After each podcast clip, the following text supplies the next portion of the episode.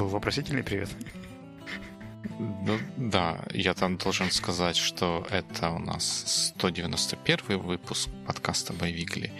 И спросить у тебя, полежали ли килобайты. Да, но ты, между прочим, Дима Маленко, а я Вячеслав Рудинский. И сегодня мы будем говорить о много чем. У нас есть несколько флопов. И начнем с Квизлота. Да, что с ним? Мы с тобой его обсуждали, по-моему, два эпизода назад, и ты прислал мне ссылку, что у нас теперь есть шанс создать набор странных, витиеватых, замысловатых английских слов. Ну, я тебе его прислал с надеждой, что ты его посмотришь. Но поскольку от тебя никакой реакции не воспоследовало, я решил, что это, как там говорят, не на часе, и немного подзабыл об этой конструкции. Я просто понял, что мы с тобой этот э, квест видим немного по-разному, потому что твои слова, они вот, правда, я долго подбирал прилагательные, они именно витиеватые. То есть они красиво прекрасные, но сказать, что я практически могу представить, где бы я их использовал когда-нибудь в ближайшие полгода, я не могу.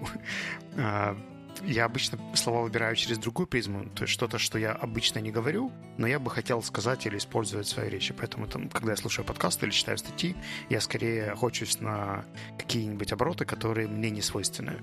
Но они не обязательно э, такого уровня комплексити, когда нужно обладать знаниями трех языков, контекста, индустрии и чувством юмора, чтобы понять, что это значит.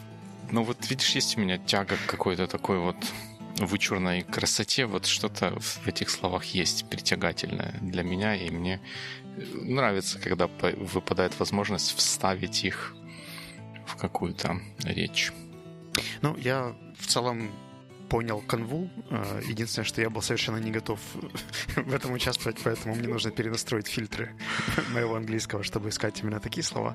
Но я думаю, что я присоединюсь, и мы попробуем этот сет собрать вместе. Ну, что, что не отменяет того, что мы можем сделать второй квизлет, где собирать всякие идиомы, что тоже не менее интересно и увлекательно.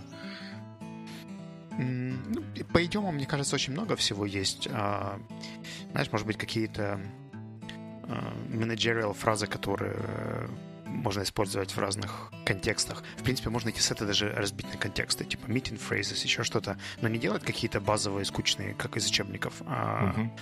что-нибудь типа let's get the ball rolling. Uh-huh. Кстати, кстати, да, такое. Spice up your meetings. Uh-huh. Да, про митинги у нас тоже что-то, может быть, будет сегодня может, может быть. задать контекст. А, в прошлом выпуске мы говорили про твой Reading Club, и я очень много вспоминал этот разговор, пока вчера ходил по Национальной библиотеке Вернадского. Это такое космическое здание в Киеве.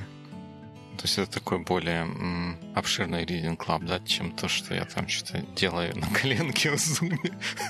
Ну, если верить словам э, главы я не помню, как называется этот отдел. А, ну, в общем, по связям с общественностью этой библиотеки, то за последние три месяца мы ее первые посетители, и нас было четверо. Поэтому мне кажется, что твой Reading Club пока что больше, чем библиотека Вернадского ага, в карантине. Ага, ага. То есть, то есть на, в новостях так и запишут. Book Reading Club в Зуме больше, чем библиотека Вернадского.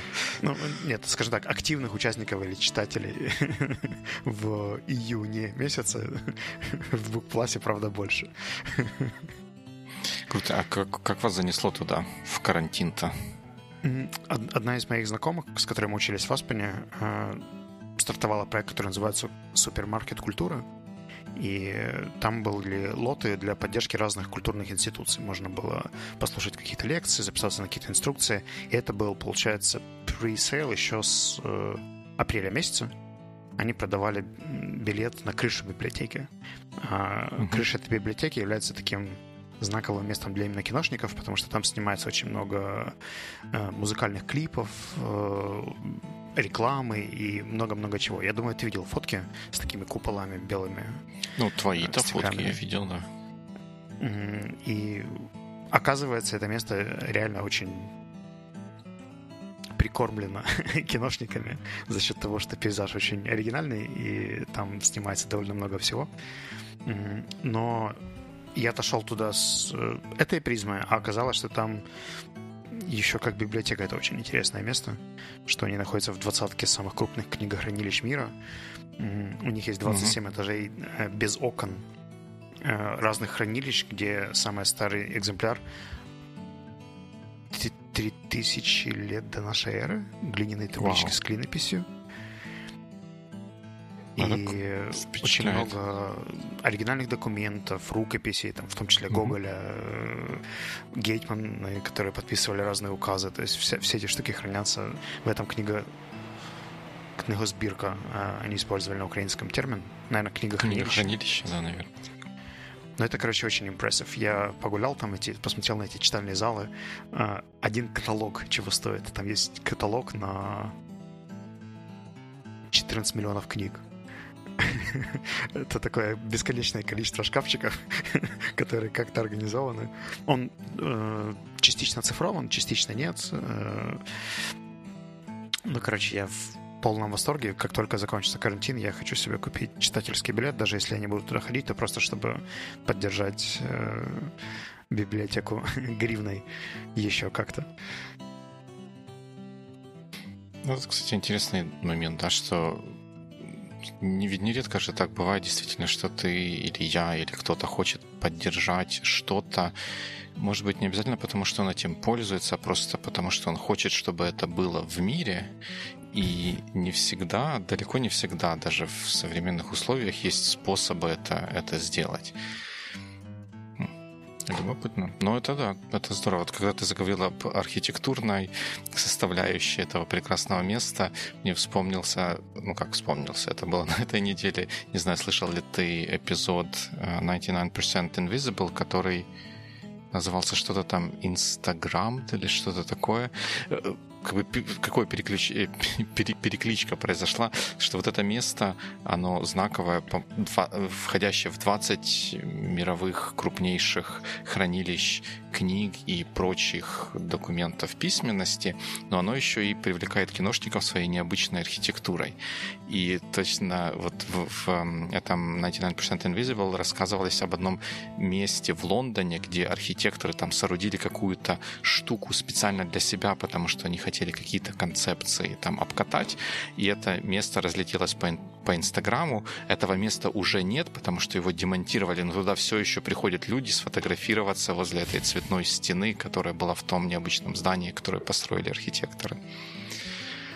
Здорово, когда вот ну, две какие-то вот и книги, большое место для хранения книг и необычная архитектура объединяются в чем-то одном. Знаешь, там, мне кажется, даже не только попасть. архитектура, но еще и много всяких культурных э, штук, потому что кроме библиотеки там еще есть много залов, э, фонд президентов Украины, депозиторий документов ООН, еще какие-то... Короче, там в одном корпусе соединено очень много всего, и я в любом случае хочу туда прийти после того, как это все откроется, чтобы посмотреть на часть э, вещей, которые были закрыты. Угу и всем советую, потому что оно выглядит очень тускло. То есть мы когда подошли к зданию, это, знаешь, такой вот э, рудимент Советского Союза, старый, невзрачный. Я бы в жизни туда не подошел, если бы не эта экскурсия.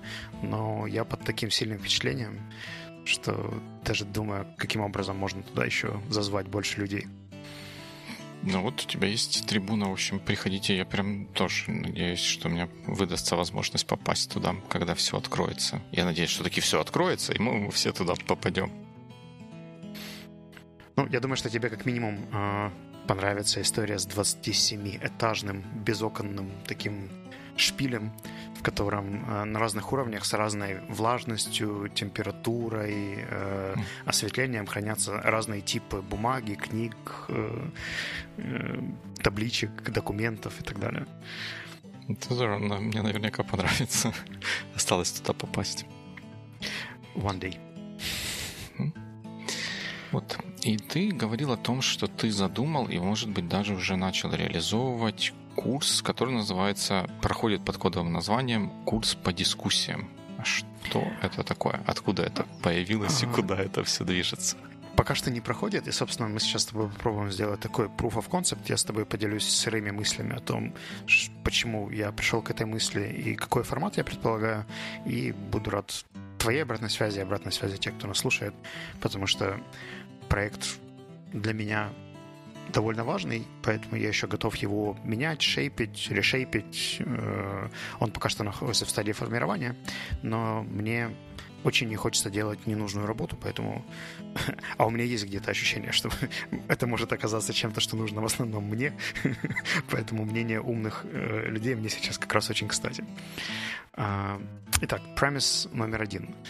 А, в русскоязычном пространстве, в Украине э, мало шансов получить формальное образование в плане ведения дискуссий. То есть практически нигде не учат этому как системе, как комплексу, как навыку. Э, что-то обсуждать, это считается дефолтной системой человека. То есть ты умеешь говорить, значит, ты можешь mm-hmm. вести дискуссию. А умение задавать наводящие вопросы, аргументировать свою точку зрения, перефразировать и так далее, оно, если где-то какими-то кусочками или с обнавыками есть, то в целом я бы не сказал, что ни в школе, ни в университете меня, по крайней мере, такому не учили. И я предполагаю, что мало кого учили. А, ну да, университет или что там, не место для дискуссий, как там кто-то говорил. Something along those lines. И премис номер два, мне кажется, что в нашем обществе сегодня эта потребность есть, и она очень ярко выражена, потому что далеко не нужно ходить. Э, Book Plus, э, Points, э, Biweekly — это все оплоты дискуссий, которые мы для себя сами создавали, потому что нам а. нравится, б. нужно, в. хочется создавать примеры хороших конструктивных разговоров, где можно не соглашаться или высказывать противоположные в какой-то момент точки зрения, или просто разные, да, которые идут какими-то mm-hmm. разными путями, разные взгляды на одну и ту же проблему. Но вот если я представлю себе mass-market, ТВ, а, социальные сети, то довольно мало адекватных, хороших примеров таких дискуссий. То есть, соответственно, просто вот среднестатистическому гражданину поучиться особо негде, даже в плане посмотреть, послушать и впитать что-то. Я говорю даже не про системное образование сейчас. Угу. И премис номер три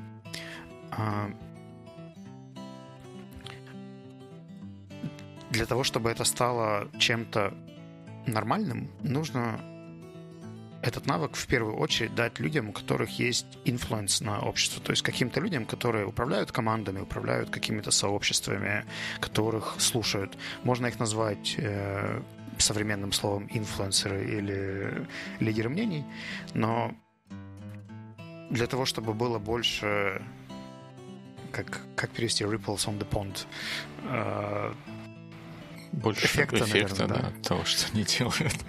Э, и это не заняло 25 лет, э, а условно говоря, больше людей побыстрее научились этому навыку, было бы здорово, чтобы этому научились люди, которые находятся в публичной плоскости, и им время от времени приходится перед камерами, в печатных медиа, в онлайн дискутировать по каким-то темам. Исходя из этих трех вещей, я предположил, что было бы неплохо собрать те навыки, которые есть там частично в дебатах, частично в переговорах, частично просто в английском, э, и попробовать их переложить и создать э, курс, который бы учил э, конструктивной, толерантной, взвешенной, спокойной дискуссии. Звучит интересно. А как, как это сделать?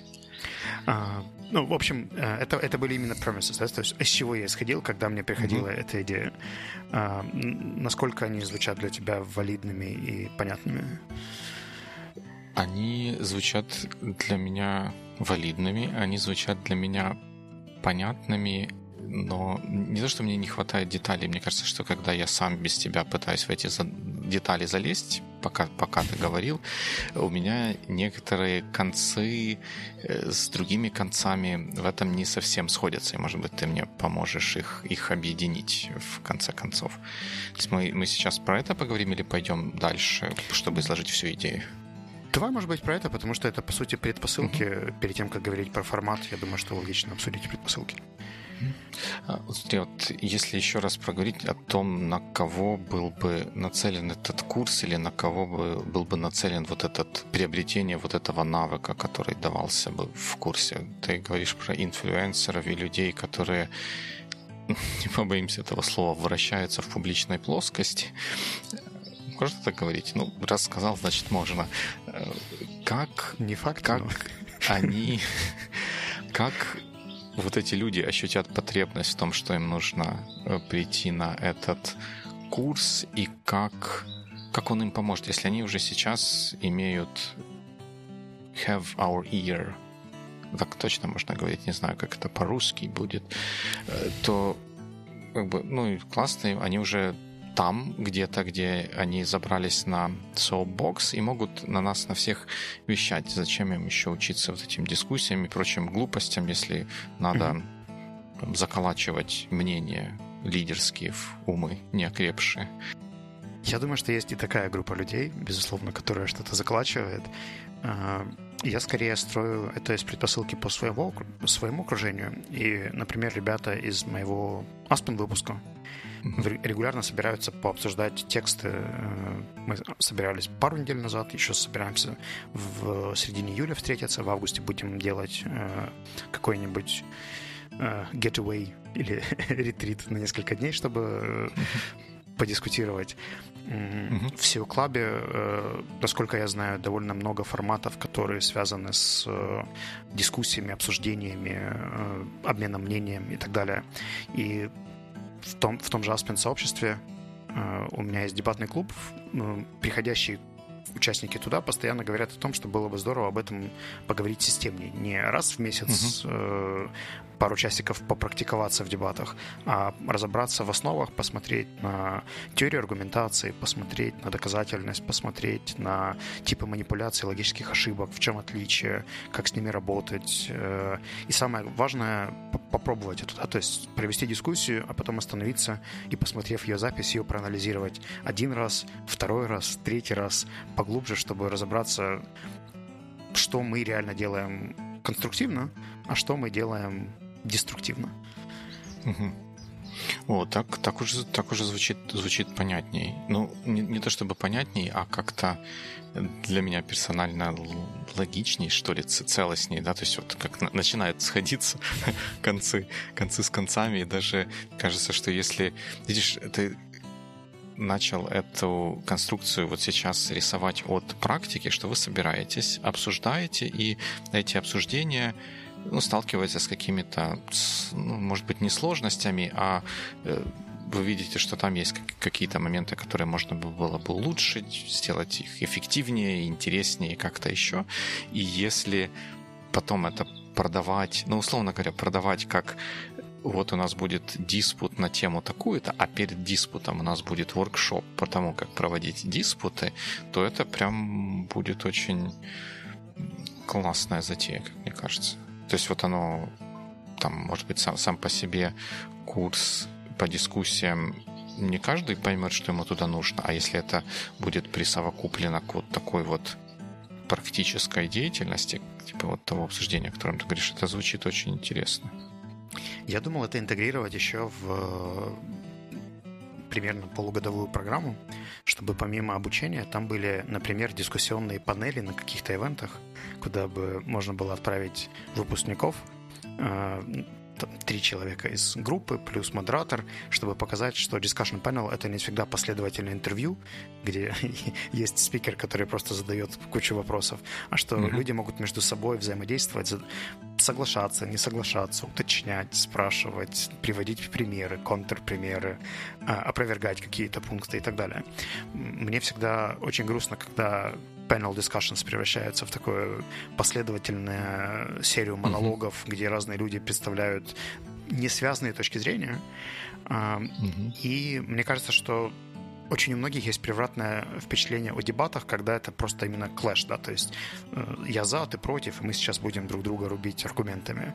А есть еще хороший middle ground, такой себе форум, где uh-huh. люди могут и согласиться, и не согласиться, у них нет четко заведомо проявленных позиций, но они общаются об одной теме вместе друг с другом, с компетентными людьми по этому вопросу и при этом не просто толкают речь. То есть это не public speaking competition и не интервью. Да, да, здорово, потому что вот я тоже сейчас подумал, ты упомянул логические ошибки и противоречия. Я читаю эту книгу, которую ты мне задал прочитать к следующему нашему выпуску. И как-то там с логическими ошибками и этими, как их называют, логическое Fallacies, да, это они. Ну, ну, они, это может быть не логические ошибки, а такие уловки и другие такие вот нам так ситуации. может, ну его. Странные ситуации. Может, может, и ну его. Ну, вот мы все-таки еще попытаемся в этот, в этот раз. Потому что нам надо курс по, по, по, по русскому, по изложению своих мыслей на русском языке. Вот э, я к чему это вел? К тому, что вот эти навыки дискуссий, вообще говоря, в современном мире, они применимы же будут не только к тому, чтобы э, там на сцене где-то или непосредственно в очной дуэли с кем-то состязаться, но и для ведения цивилизованной дискуссии где-нибудь в Фейсбуке, где-нибудь в переписке, где-нибудь на форуме или в статьях в, в opinion columns in New York Times. Я не помню, рассказывал тебе или нет, но э, мой коллега Артем приводил пример э, индийского форума мотоциклистов как пример ведения дискуссий. Он говорит, что они с женой даже читали какое-то несколько threads. Обсуждений, назовем это так да, несколько веток форума, угу. в которых их очень поражала история. Там, например, а здесь нужно брать там, цепь на 15 или на 13. Э, первый комментарий, берите цепь на 13, она быстрее и и, всесторонне лучше, и дешевле, и быстрее. Э, второй комментатор приходит и говорит, да, я понимаю, почему вы выбрали именно этот вариант, я согласен с тем, что она быстрее и дешевле. Давайте учтем еще тот факт, что durability прочность, надежность, наверное. Да, надежность, прочность, прочность. надежность у этого изготовителя коротких цепей не такая высокая, и, возможно, имеет смысл рассмотреть более длинные цепи, поскольку они там более надежные в эксплуатации, и даже срок эксплуатации, указанный там в технических параметрах, у них выше.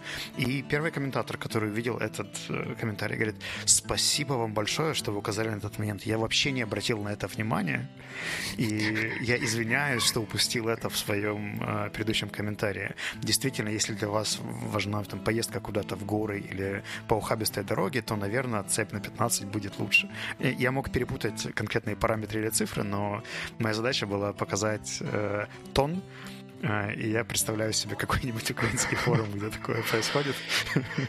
Ну, тут, вот я не знаю, вот э, если мы дойдем до, до той истории или до тех топиков, которые мы запланировали после курса по дискуссиям, то я был бы не столь категоричен в навешивании ярлыков про вот индийские мотоциклисты против украинского форума, но это действительно впечатляет.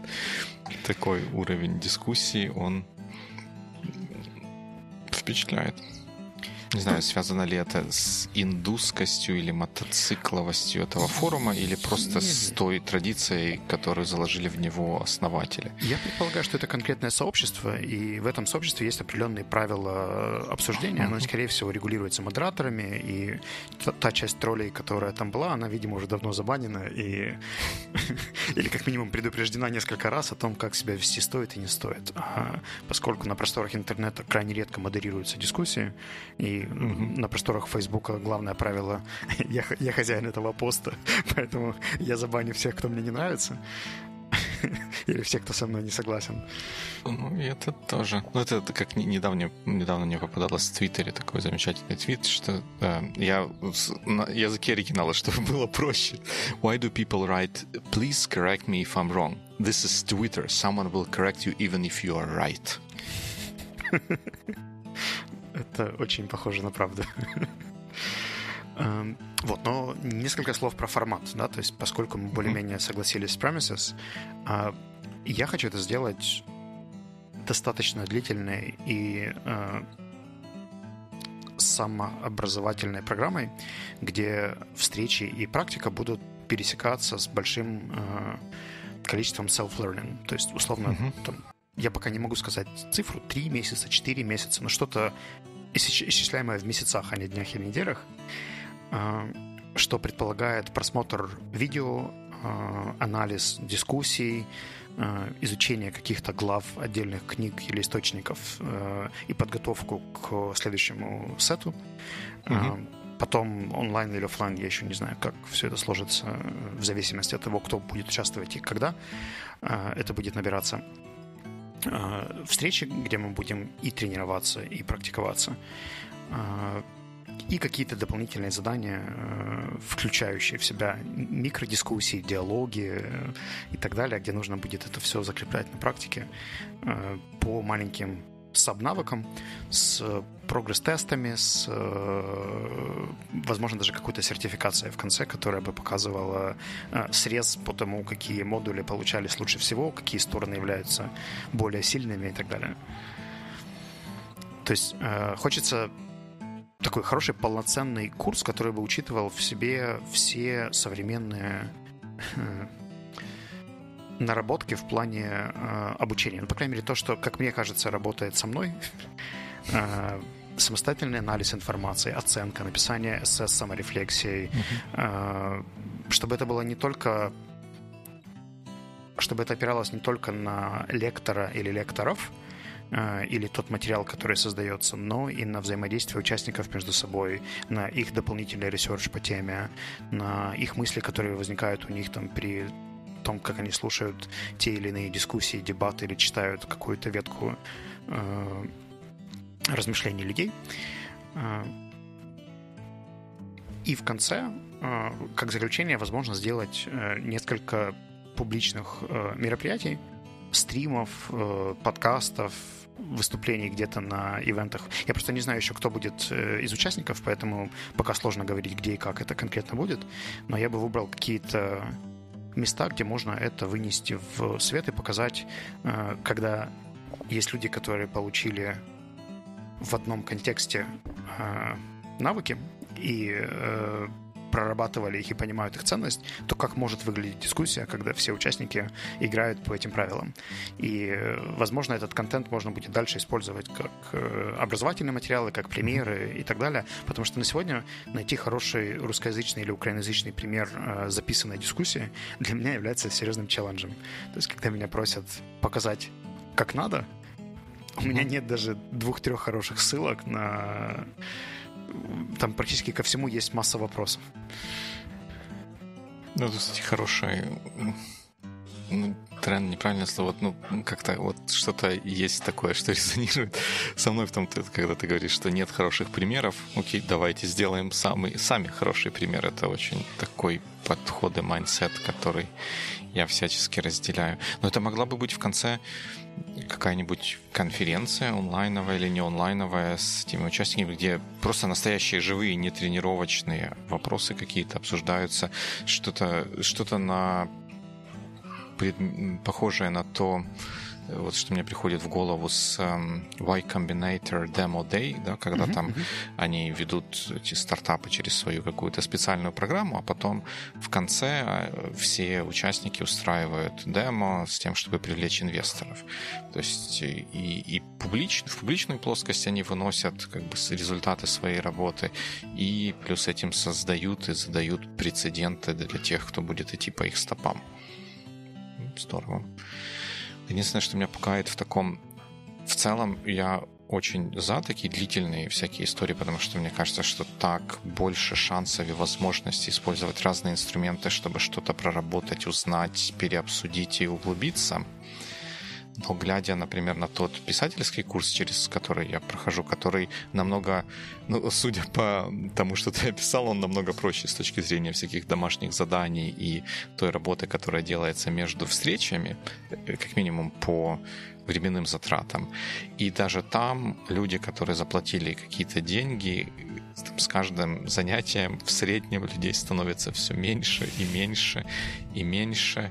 И кто-то, может быть, приходит, но не делает домашнее задание или еще что-нибудь такое, то есть такая, такая вот опасность с тем, что нужно будет хорошо продумать, как это построить, чтобы к концу людей не растерять, но звучит очень интересно. И это как раз вот тоже то, то, что, мне кажется, куда движется современный мир, что вот такое образование образование, может быть, как-то как звучит клишированно, но вот такое обучение, которое не супер выделенное, когда ты сидишь от сих до сих, от звонка до звонка за партой, выковыриваешь на ней о том, как там зверски убивается время, а что-то, что ты получаешь какими-то кусочками, которые ты можешь осмыслить, тут же применить, тут же найти новые вопросы и, и вопросы на эти ответы. Ответы на эти вопросы. Вопросы на ответы — это тоже, кстати, неплохо. Найти на следующих занятиях или в следующих активностях. Да, я думал о первом аспекте твоего комментария про потенциал выпадающих людей, и я бы хотел это делать не как открытый курс, а штуку, где нужно проходить собеседование и об, обсуждение перед тем, как туда вообще попасть, чтобы mm, понимать... Имущественно-возрастной ценз. Угу, я поддерживаю. Я не говорил про возраст.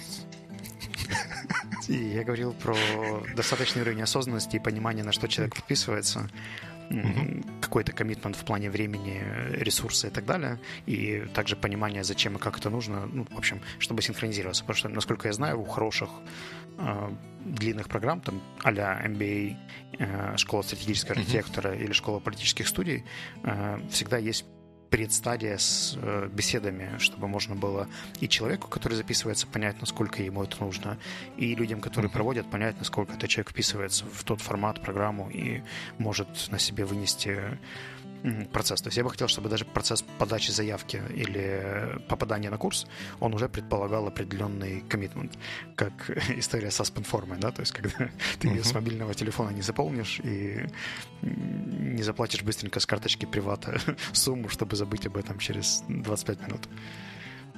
Ну да, это что-то, что не, не поддерживает импульсные покупки. Но да, такой получается фильтр на, в, начале, в начале процесса установить, чтобы отсеять и даже как-то само отсеялись те, кто, кому это может быть не так уж и нужно, кто не чувствует в себе силы или готовности или возможности выделить достаточно ресурсов. То есть я буду счастлив, пройти. если на первом курсе у нас будет 8-10 человек. Я думаю, что мне до старта нужно сделать пресейл хотя бы для трех-четырех mm-hmm. чтобы понять, что этот концепт интересен, нужен, полезен, и в целом люди готовы столько времени и ресурсов на это потратить. И тогда это можно детализировать, описывать, укрупнять, делать промо-компании и так далее. Ну, промо-компании скорее больше для узнаваемости, чем для привлечения людей. Я думаю, что практически все э, продажи, они будут точными. Ну, так-то да, но все равно бренд awareness никто не отменял. Чтобы найти 10 правильных, нужно, чтобы об этом знали тысячи, может быть, не совсем правильных. Ну, что-то мне подсказывает, что пока что я с, с кем эту идею не обсуждаю, у всех она вызывает э, достаточно положительный отклик, что подсказывает мне, что, наверное, и если мне нужна будет поддержка каких-то медиа или я буду хотеть запостить эти результаты где-то, то при правильной подаче это может быть хорошим информационным резонансом. Вполне, вполне. И я предполагаю, что у нас есть еще немного времени, чтобы обсудить второй топик, который, как ты говорил, возможно, связан. Возможно, связан. Ну, э, да, у меня было... Ты попросил меня принести какие-то несколько историй, которые были бы от меня, и я долго сомневался между двумя из них. В итоге я написал про менеджера Говоруна, а история, которая бы перекликалась с тем, о чем ты говорил, она другая. Но тоже связана с менеджерами. И я сейчас вот в том распределенном проекте, с которым я имею счастье или несчастье э, работать, та команда, которую мне верили, чтобы настраивать в ней процессы, она очень разношерстная с точки зрения культурологической. То есть у меня есть mm-hmm. самый восточный человек, который в этой команде. Это человек из девелопер из Вьетнама. И самый западный человек, который есть в этой команде, это человек из Уругвая. Не побоимся этого слова. А, к счастью, они работают над двумя разными проектами, поэтому нет такой особой необходимости пересекаться с ними. Но э, история это про вот как раз вьетнамского товарища. Он достаточно молодой как возрастом, так и навыками или опытом девелопер. Это уже возрастной ценз, да, сейчас? Э, нет, это просто рассказ. Фактическая информация для того, чтобы задать, задать бэкграунд для этого. Э, вот он, ну, в, в том смысле, что он еще не такой супер матерый, тертый, тертый калач. Вот он такой девелопер достаточно, достаточно опытный, но еще не, не совсем, не, не, все, не все в этой жизни он еще повидал. И с ним, в работе с ним есть определенные сложности в том, что, наверное, кто-то мог бы сказать, что это вот high context culture или что-то такое, когда ему выдается задание, выдается архитектура, которую он должен реализовать, он запросто может сделать не по этой архитектуре, которая была утверждена и которая соответствует требованиям, а по каким-то своим штукам, и потом пытаться объяснять, э, почему так лучше, и, и просить всех остальных объяснить, почему вот та архитектура, по которой нужно было делать, лучше, чем то, что он, тем, чем то, что он придумал. Я э, это отношу к тому, что просто это не, ну, он может быть не совсем опытный девелопер и ну, просто у него склад характера такой бунтарский, бунтарский не бунтарский, но э, может энергии много, и хочется употребить ее на то, чтобы реализовать что-то вот именно тем образом, который которым ему это хочется сделать. А один из других коллег-менеджеров, с которым, ну, с которым мы периодически обсуждаем всякие наши сложности командостроения, он говорит, так он же, он же из Вьетнама, а во Вьетнаме социализм. Это вот это последствия его социалистического воспитания или чего-то такое. Я такой, подождите, подождите, где тут, где архитектура на TypeScript, а где, где социализм и, и Вьетнам? И да, и, и это, кстати, не единственный случай, когда я не припомню других, вот прям чтобы конкретные детали рассказать, но э, тоже в разговоре с разными менеджерами вот этой суперинтернациональной компании проскакивали такие ноты, когда на каких-то людей навешивались ярлыки просто потому, что они были людьми из какой-то другой культуры. А, и я тут всегда вспоминаю всякие вот эти cross-cultural difference тренинги и все такое, где рассказывается про разницы между культурами, и я всегда рисую в голове себе той, тот график, который э, показывает, что разница между людьми в одной культуре может быть намного больше, чем средняя разница между людьми в двух очень разных, разных культурах. И я, и, и для, я как тоже для себя принял, что ну, это вот просто человек, да, может быть, у него есть какой-то бэкграунд, который что-то отсвечивает или как-то может влиять на его решение, но говорить, что вот он социалистический вьетнамец, и поэтому вот он так ведет себя в обсуждении задачи реализации тех эм, э, компонентов, которые ему дают реализовать, прямо звучит как-то очень странно. Я думаю, что тут даже вопрос формулировки, потому что если бы взять тот же кейс, да, или тот же случай, mm-hmm. и сказать, что там, возможно, его навык дискуссии был сформирован в таком обществе, где там свойственна манера А и Б. И mm-hmm. поэтому, когда он выражает свою мысль и так далее, он опирается на вот эти привычки, которые свойственны таким-то культурам. Это э, one way to do it. А говорить, mm-hmm. что он кто-то, это автоматически лейбочка, которая по сути работает как упрощение. То есть оно сложную систему сводит к тому, что там Вова дурак, Сережа красный, а Сергей богатый, и, и все. И эти категории mm-hmm. якобы должны быть э, self-explicit, то есть ну, конечно, самоочевидными. Все, все, все, все понятно. Ну да, да, так, так, так проще, вместо того, чтобы погрузиться в нюансы, от, почему он так э, делает, как, что ему нужно сказать, чтобы он так не делал.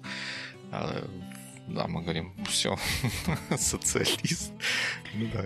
Это как бы первый на моей практике, когда вот в такое инженерное, какое-то инженерное обсуждение, инженерное построение команд вплетается социализм.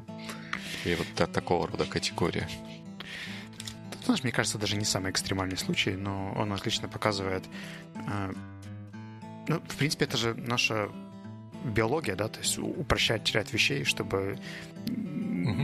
не запутаться во всей сложности мира. Лучше бы разбираться в строчках кода, но все человеческие взаимодействия упрощу до социалиста versus капиталиста. Да, ну вот это был такой интересный, интересный кейс. Это очень любопытно. А, я в какое-то время тоже очень интересовался cross-cultural тренингами и пытался найти фундаментальную литературу, но практически все книги, которые мне нравились, они не давали никаких э, решений. Они скорее задавали вопросы. Они говорили, ну ок, смотрите, то есть мы все разные, все-все разные, совсем разные. Угу. При этом мы мыслим через призму, что нормально то, как это делаем мы, и ненормально делать это по-другому. Да, слово «нормально» оно тоже такое, с двойным дном. Ну, как бы cross-culture, culture это, по сути, по дефиниции является коллекцией норм и правил э, в, то, в том или ином не знаю, обществе или даже у одного человека. То есть моя личная культура формируется моими убеждениями, правилами и так далее. Uh-huh. И поэтому я здесь, когда говорю про нормальный, я имею в виду вот именно нормальный в социокультурном контексте, не в плане правильный, Хотя, угу. наверное, правильный тоже можно в разных э, смыслах как ну да. рассматривать. Правильный равно общепринятый или не равно общепринятый, ну где-то как-то так. А, ну, пока что, знаешь, для меня самым большим cross-cultural тренингом была моя работа в США, э, мои стажировки в Лондоне, мои дебатные программы, где я работал с тренерами из Японии, из Кыргызстана, из Румынии. И каждая следующая интеракция — дается мне очень непросто, но при этом я выхожу из нее с пониманием, что ну вот совсем по-разному бывает. Там делали тот же Conversation Club с ребятами из Ливии. Мое представление о коммуникации, менеджменте и так далее просто разрушилось тогда. Ну, я для себя пришел к тому, что в таких кросс-culture ситуациях э, там одна из первых вещей, которые я делаю, вместо того, чтобы говорить, что я там прошел 150 тренингов, бить себя пяткой в грудь, что я понимаю, как работают эти все культуры. Я, наоборот, стараюсь сначала сделать так, чтобы те люди, с которыми я взаимодействую, поняли мою культуру, поняли where I'm coming from. То есть, например, когда там ко мне приходят какие-то новые люди в команду, делаем с ними orientation митинг, и я им говорю, что я делаю вещи вот, вот так-то. Я там вам не разжевываю задачи от и до, вот там митинги устроены так-то, one-on-one, там еще что-то, еще еще что-то. И как бы это хотя бы как-то начинает помогать им лучше меня понять, а потом в процессе взаимодействия как-то ну, hopefully должны прийти к какому-то обоюдному пониманию друг друга, того, как кто работает и какая у кого культура. Как реагируют люди на митингах на то, что у тебя за спиной красивый сруб, а на лице розовый загар? А тут у всех все по-разному. Обычно это как бы um, part of doing business, like business as usual. Назвался ремоутчиком, поезжай в лес. Полезай в кузов, как-то как так. Там бывают более экзотичные ситуации. Как-то так получается, что не так уж часто приходится взаимодействовать, ну, по крайней мере, в этой компании с девушками и женщинами, но они меняют свой внешний вид гораздо чаще, чем обычные девелоперы. Выглядит намного интереснее, чем деревянный сруб, который Интересно, появляется это где-то за спиной. сексизмом или не засчитает? Я, да, я не знаю, за что, за что это засчитается, но факт остается фактом тебя там на фоне начинают все ближе кричать дети, мне кажется, что это знак. Знак. Точно. Дети — это цветы жизни, дискуссии — это путь к просветлению, а Не все это в Вьетнаме, культура... что социалист. Вот нет. А как бы люди хороши такими, какие они есть, и их нужно понимать, а не навешивать лейбы. Week это лейбл?